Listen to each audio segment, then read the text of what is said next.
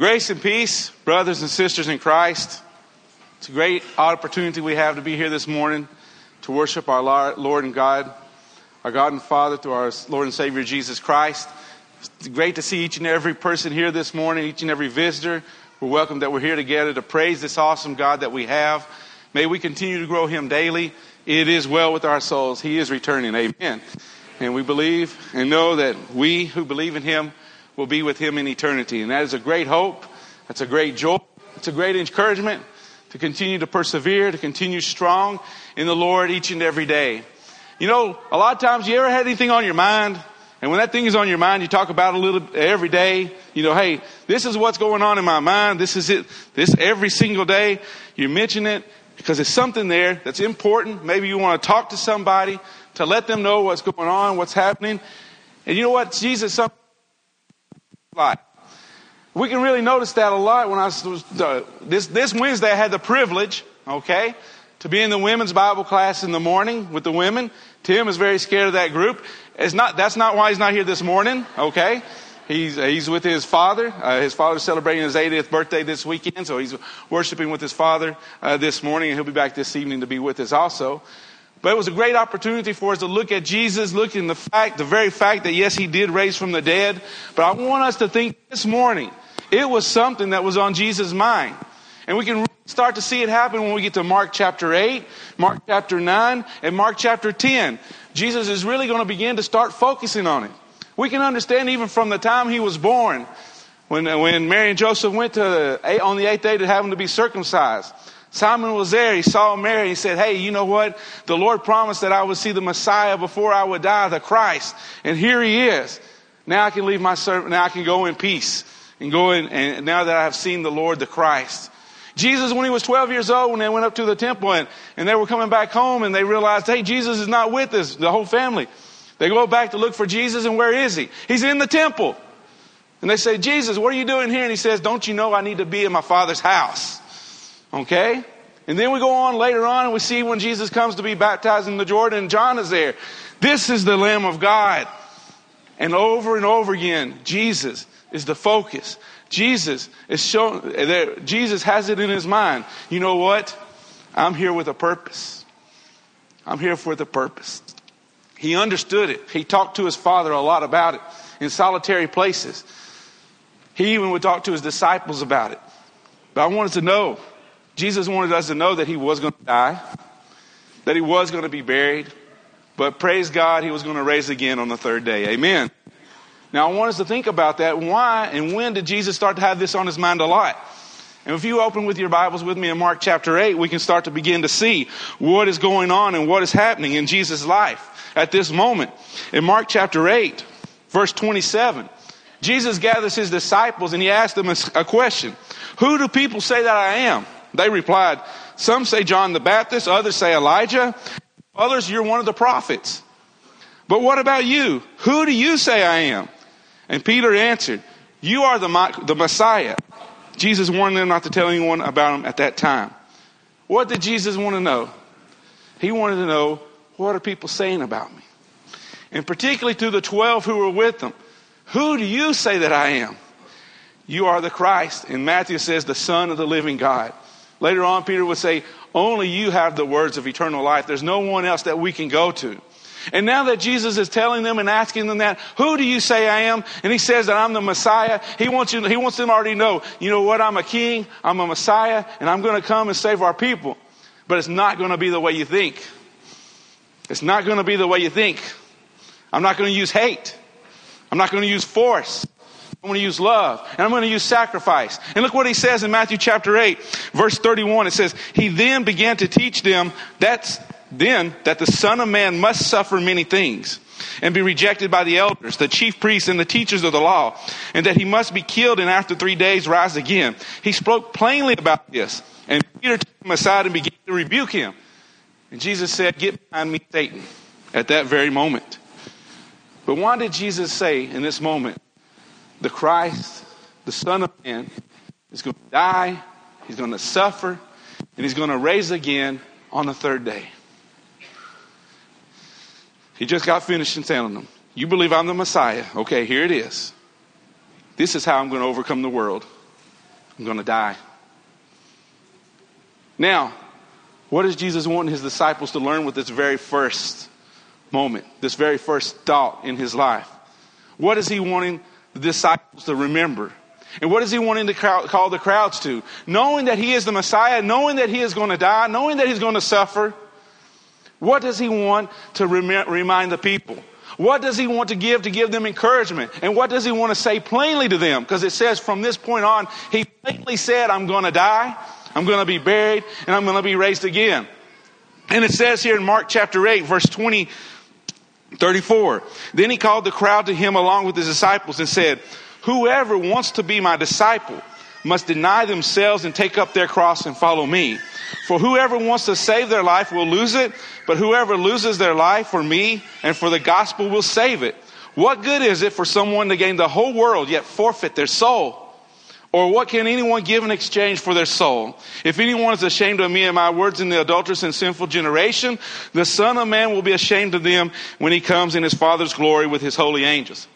All right. The first thing that I want us to understand that Jesus, after he is predicting his death for the first time here in the Gospel of Mark, in Mark chapter 8, what's on his mind? He says, take up your cross and follow me.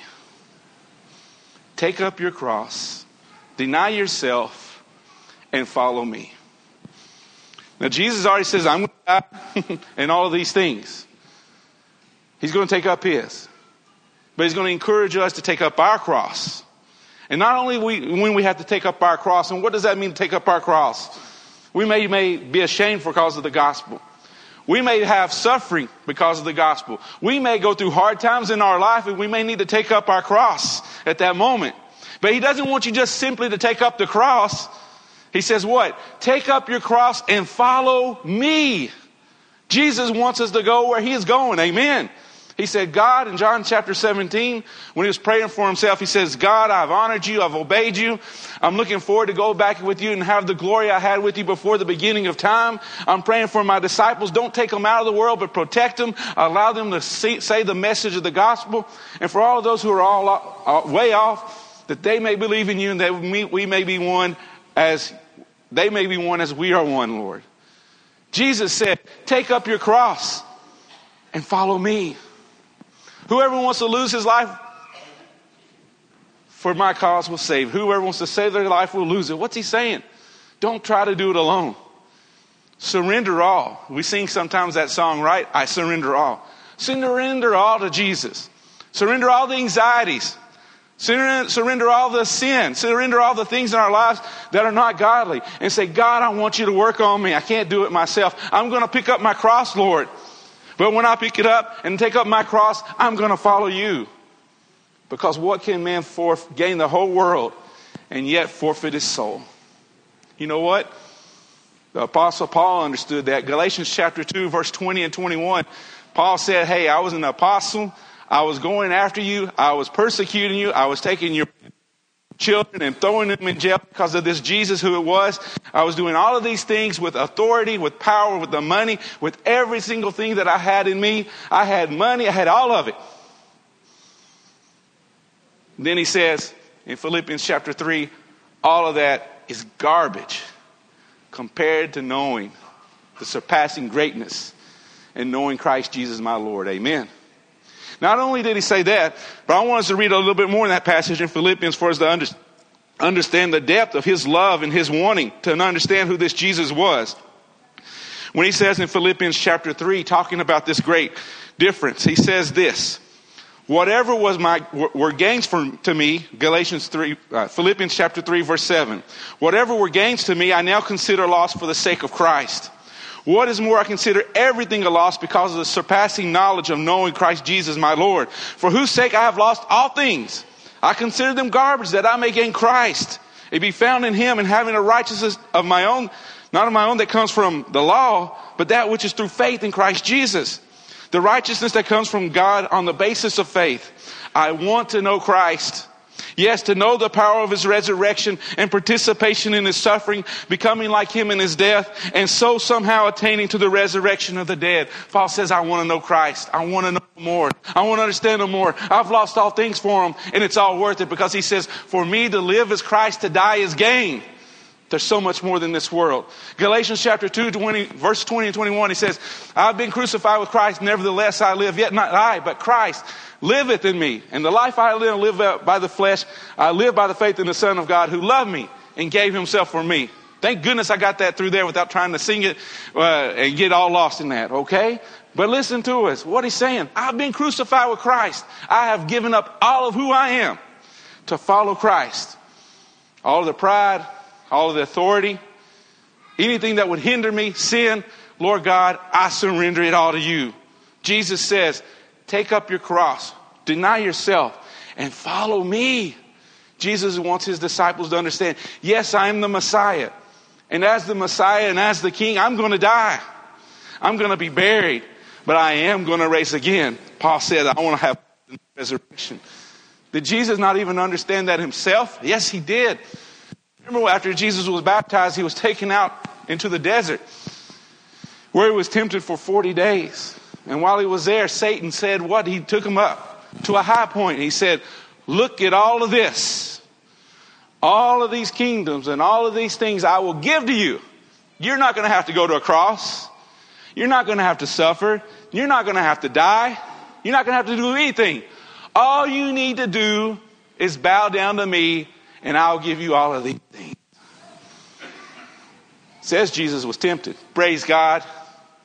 He didn't sin. And Jesus said what?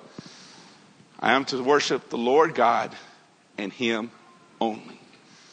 Man, don't let people of this world try to offer you something that's just for a moment, for a little time, saying that this is going to give you pleasure, this is going to give you happiness for the rest of your life while you're here. We know enough stories from celebrities. The happiness is not found in money. It's not found in things of this earth. Or it's not found in all of these things that are just a little bit. But God says, I want you to be blessed eternally. And I want you to have that hope eternally. And Jesus says, take up your cross. Follow me. And Jesus said, as he said later on in John 14, I am the way, the truth, and the life. No one comes to the Father except through me. Jesus says there is a narrow way, and it is through him. But Jesus here in these verses here, the first thing he wants his disciples to know, one, I am the Christ, the Son of the living God. Two, take up your cross and follow me. Now, not only does he say that, but in Mark chapter 8, where is he at when he's saying these words? He's coming from Caesarea Philippi. Now he's going on down even further as he's going from north to south. And now he's going to be walking through Galilee in Matthew chapter 9. And while he's there in Galilee, he's going to be able to heal a boy possessed with the impure spirit. And then he's going to go again and say again in Mark chapter 9, verse 30, Jesus predicts his death for a second time. They left that place and passed through Galilee. Jesus did not want anyone to know where they were because he was teaching his disciples. He said to them, the Son of Man is going to be delivered into the hands of men. They will kill him, and after 3 days he will rise. But they didn't understand what he meant and were afraid to ask him. Say, what's going on with this, Jesus? But what was on their minds? It says as they continued walking after Jesus said these words in Capernaum, when he was in the house, he asked them, what were you arguing about on the road? But they kept quiet because on the way they had argued about who was the greatest. And so Jesus sitting down, Jesus called the 12 and said, anyone who wants to be first must be the very last and the servant of all. The second point that Jesus wants to make with predicting his death, that he was going to die for the second time, that he would die, be buried, and then raise again. The second point is this. He wants us to be great. If you want to be great, be a servant. Can you imagine? This is what's on Jesus' mind. I'm the Messiah. I know what this is what's going to be happening. This is what's going on. He tells his disciples they don't understand it exactly, and yet they're still arguing about themselves. Well, Jesus, what are y'all talking about? Have you ever had that happen to you? You know, maybe kids, you know, like with their parents, you know, you see them talking together and you go, what are you talking about? And they're like, that big old face comes up like, oh, nothing. You know, get a little bit scared, right?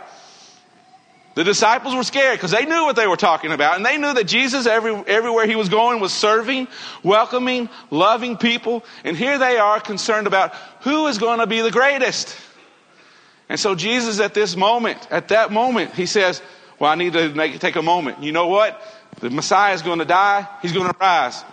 But if you want to be great, you must be the servant of all. You must be willing to forgive as I forgive. For God so loved the world that he gave his one and only Son, that he who believes in him shall not perish but have eternal life. What was Jesus' challenge to them? I've got to stop thinking about me.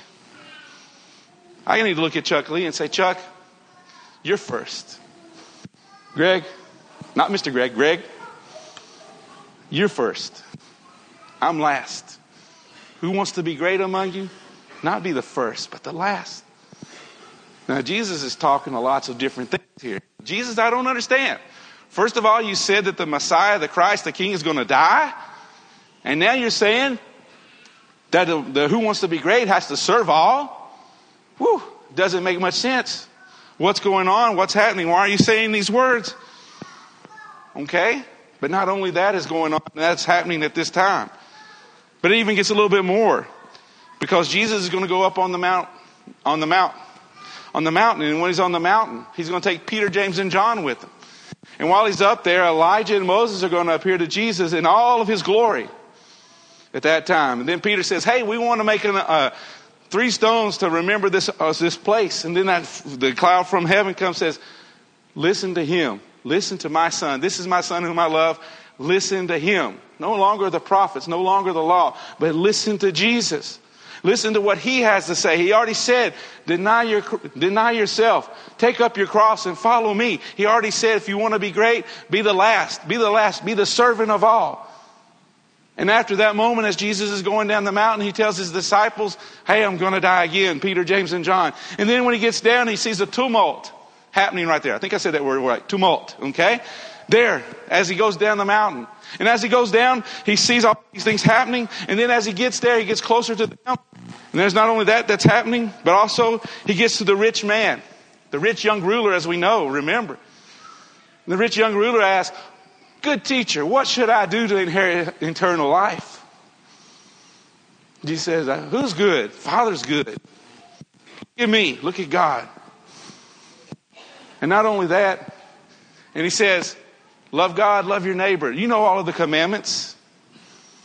Don't commit adultery. Don't lie. Don't covet another person's things. These things. And the rich young ruler said what? All of these things I've done since I was a boy. One thing you still lack. Sell your possessions and follow me. At these words it said his face turned sad, because he was a man of great wealth. And as he walked away, Jesus said, it is difficult for the rich to enter the kingdom of heaven. And then he goes on to say, it's easier for a camel to go through the eye of a needle than the rich enter the kingdom of heaven.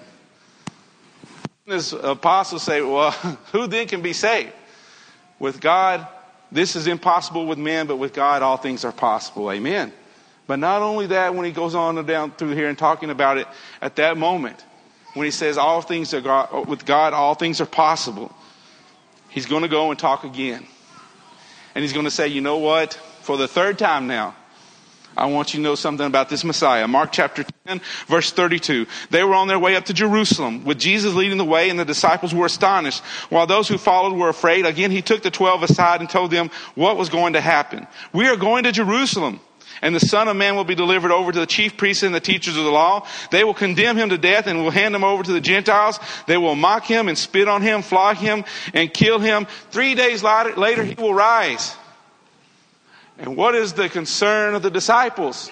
James and John pull Jesus aside and says, can we be on your left and right? Can we sit on your left side and on your right side? Can you imagine? Jesus already talked to him earlier when they were arguing. And here they are again talking about it. At this moment, Jesus saying, y'all aren't denying yourselves. You're not taking up your cross. You're still thinking about yourselves. Are you willing to be baptized with the baptism I'm going to pass? And they said, yes. But what does Jesus want us to learn with this? One more time, we want to understand. Jesus again, Mark chapter 8, I'm going to die. I'm going to rise. Mark chapter 9, I'm going to die. I'm going to rise. Mark chapter 10, who's going to be great? Can you be on my left and right? He says, those places are not for me to decide, but for my Father who is in heaven. But look what he says here in verse 41. When the 10 heard of this, about what the James and John asked, they became indignant with James and John. Jesus called them together and said, you know that those who are regarded as rulers of the Gentiles lord it over them, and their high officials exercise authority over them. Not so with you. Instead, whoever wants to become great among you must be your servant, and whoever wants to be first must be slave to all. Listen to what Jesus says. He goes on a little bit further. First he said, you want to be great, you need to be a servant. And now in Mark chapter 10, when he's talking about Jesus predicting his death the third time, if you want to be first, you need to be slave of all. That means it is not about me. That means I have to give up my rights and follow Jesus with all of my heart, with all of my soul, with all of my mind, and with all of my strength, and leave him only as my Lord, him only as my Savior, and nothing of this world, just him, just Jesus and his Father who is in heaven, seeking him, going behind him, looking to him. Look what Jesus is saying. I want you to have life, and I came that you may have life, and you may have life abundantly. And he says, if you want life abundantly, don't go after things of this world. Go things after the things of heaven. Where your heart is, there your treasure is also. Look for the treasures that are in heaven and not treasures here on the earth. Look to me. Say no to the things of this world. Don't be ashamed of me. Follow me with all of your heart, soul, mind, and strength. Remember that I'm with you. Oh man, Jesus is awesome. Jesus said over and over again, you want to be a great, be a servant. You want to be a little bit more than a servant? Okay, be a slave. Give up your rights and follow me. What gives us the motive then? What gives us the joy of wanting to take up our cross? What gives us the joy to deny ourselves and follow him then if we know that we're going to suffer? What joy is it? Look what it says in the next passage here. Mark chapter 10, right here. As we get to the so what. What does it mean to take up your cross? What does it mean to be great? What does it mean to be a servant? What does it mean to be a slave? It says it right here. Jesus said about himself in Mark chapter 10, verse 45, for even the Son of Man cannot be served, but to serve and give his life for ransom for many. Amen. Listen what Jesus said. I'm not going to do anything, and you're not going to do anything I'm not going to do myself. That's why Jesus says, I understand you, Terry. I understand you, Betty. Understands each and every one of us. See, Hebrews chapter 4 says he was made a man in every way so that he can understand what we go through when we're tempted. That he can show grace and mercy in our time of need. Jesus came in this earth. He lived among us. And he says, I'm not ashamed to call you brother. I'm not ashamed to call you sister. And he says, you know what? The Son of Man didn't come to be served, but to serve and give his life as a ransom for many. Lord God, may we give our lives to you with all of our heart, soul, mind, and strength. But above all, Jesus said in Mark 8, Mark 9, and 10, I am coming back. Amen. In 3 days, I will rise. In 3 days, this is not the end. It is only the beginning. And so he says it here, and what we want us to remember from Mark chapter 8. Janice, if you go to the next slide for me now. Mark chapter 8, have faith to take up your cross and follow him. Mark chapter 9 and 10, be ready to serve others with a sacrificial love. You can go ahead and go to the next, sacrificial love. And this we're right here. He arose on the third day. We will arise also. Therefore, cast off sin and know that Jesus has indeed risen from the dead. The joy set before us is eternal. Hebrews chapter 12, verse 1, when it says about the great cloud of witnesses and all of those people who live by faith, says that let us look at the author and perfecter of our faith, Jesus, so that we may not give up fighting against sin in our life, so that we might endure to the end. And it says, Jesus, for the joy set before him, endured the cross. Take up your cross. Endure. Hard? Yes. Easy? No. Worth it? No. Priceless, okay, if you're doing those MasterCard commercials. Okay? Priceless. Priceless. Because we have eternal life and we understand it is not a crutch that we're on. It is life. It is the cross. It is that Jesus rose from the dead. 1 Corinthians 15 says, if Jesus had not raised from the... 1 Corinthians 15 verses 1 through 3, Paul says over and over again, this Jesus died according to the Scriptures, was buried according to the Scriptures, and raised on the third day according to the Scriptures, and appeared to other people also at that time. Then he says goes on in 1 Corinthians chapter 15, when we get there closer on, later on in the chapter. And he says, if Jesus Christ has not raised from the dead, your faith is futile. You are still in your sins. And we are supposed to be pitied more than all men, because we serve and follow this God who didn't raise his son from the dead. And then he goes on to say that beautiful word. He says, but Christ indeed has raised from the dead. Amen. And we are the first fruits. We are those who are going to heaven, not because of who we are or what we've done, but because of our faith in our Lord and Savior Jesus Christ, to deny ourselves, take up our cross, and follow him. Don't forget, it's worth it. You know what? I know I'm sure a lot of you probably have gone on the internet, on YouTube, and you've seen that sermon, He's My King, Jesus My King, you know, talked by the preacher, Dr. Lockridge. Then he also had another, it's called Sunday's Coming. And I just want to read that to you. You can go look at it on there, because he says it a lot better. And I'm not going to try to imitate him, because I can't do imitations that well. And plus, I just want to read what he wrote about Sunday coming, for us to remember that our hope is in God. He said it like this in his sermon. It's Friday. Jesus is praying. Peter's sleeping. Judas is betraying. But Sunday's coming. It's Friday. Pilate's struggling. The council is conspiring. The crowd is vilifying. They don't even know that Sunday's coming. It's Friday. The disciples are running like sheep without a shepherd. Mary's crying. Peter is denying. But they don't know that Sunday's a coming. It's Friday. The Romans beat my Jesus. They robed him in scarlet. They crowned him with thorns. But they don't know that Sunday's coming. It's Friday. See Jesus walking to Calvary, his blood dripping, his body stumbling, and his spirit's burdened. But you see, it's only Friday. Sunday's coming. It's Friday. The world's sinning. People are sinning and evil's grinning. It's Friday, but Sunday's coming. It's Friday. The soldiers nail my Savior's hands to the cross. They nail my Savior's feet to the cross. And then they raise him up to next to the criminals. It's Friday. But let me tell you something. Sunday's coming. It's Friday. The disciples are questioning what has happened to their king. And the Pharisees are celebrating that their scheming has been achieved. But they don't know it's only Friday. Sunday's coming. It's Friday. He's hanging on the cross, feeling forsaken by his father, left alone and dying. Can nobody save him? Oh, it's Friday, but Sunday's coming. It's Friday. The earth trembles. The sky grows dark. My king yields his spirit. It's Friday. Hope is lost. Death has won. Sin is conquered, and Satan is just a laughing. It's Friday. Jesus is buried. A soldier stands guard, and a rock is rolled into place. But it's Friday. It's only Friday. Sunday is coming. Amen. Sunday came. Jesus rose from the dead. Mark chapter 8, deny your cross, deny yourself, pick up your cross, follow me. Mark chapter 9, serve. You want to serve? Serve with all of your heart, soul, mind, and strength. Mark chapter 10, serve with a sacrificial love, because Sunday's coming. And one day we who are in the Lord will be called up with him into heaven, and we will live eternally with him. That's the promise of 1 Thessalonians chapter 4. Do you believe this morning that if you give your life to the Lord, you will be raised to walk in newness of life? And you will be raised on the last day to be with your Savior, Jesus Christ. Oh, what a great day coming, as we sing many times. And Lord Jesus said, you know what I want to leave you with? Be servants.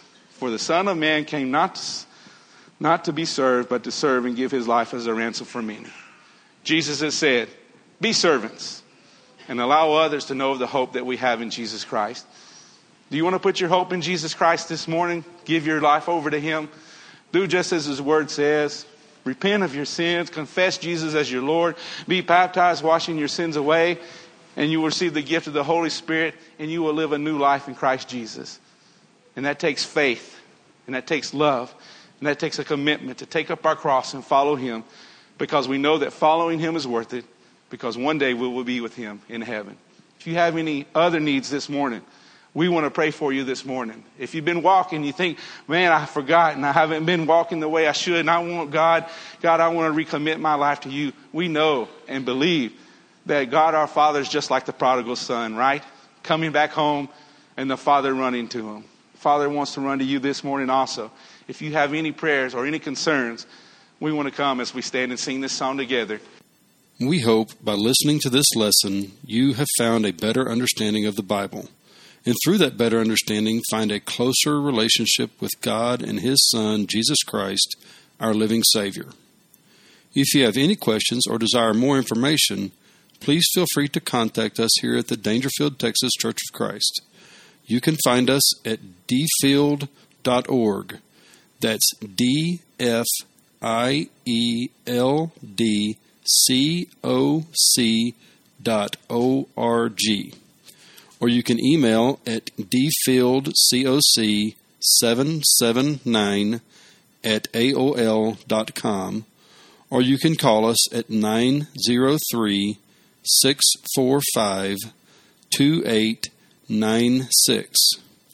If you are local to the Dangerfield area, we would love an opportunity to meet you and encourage you in person at 818 West W.M. Watson Boulevard, Dangerfield, Texas, 75638.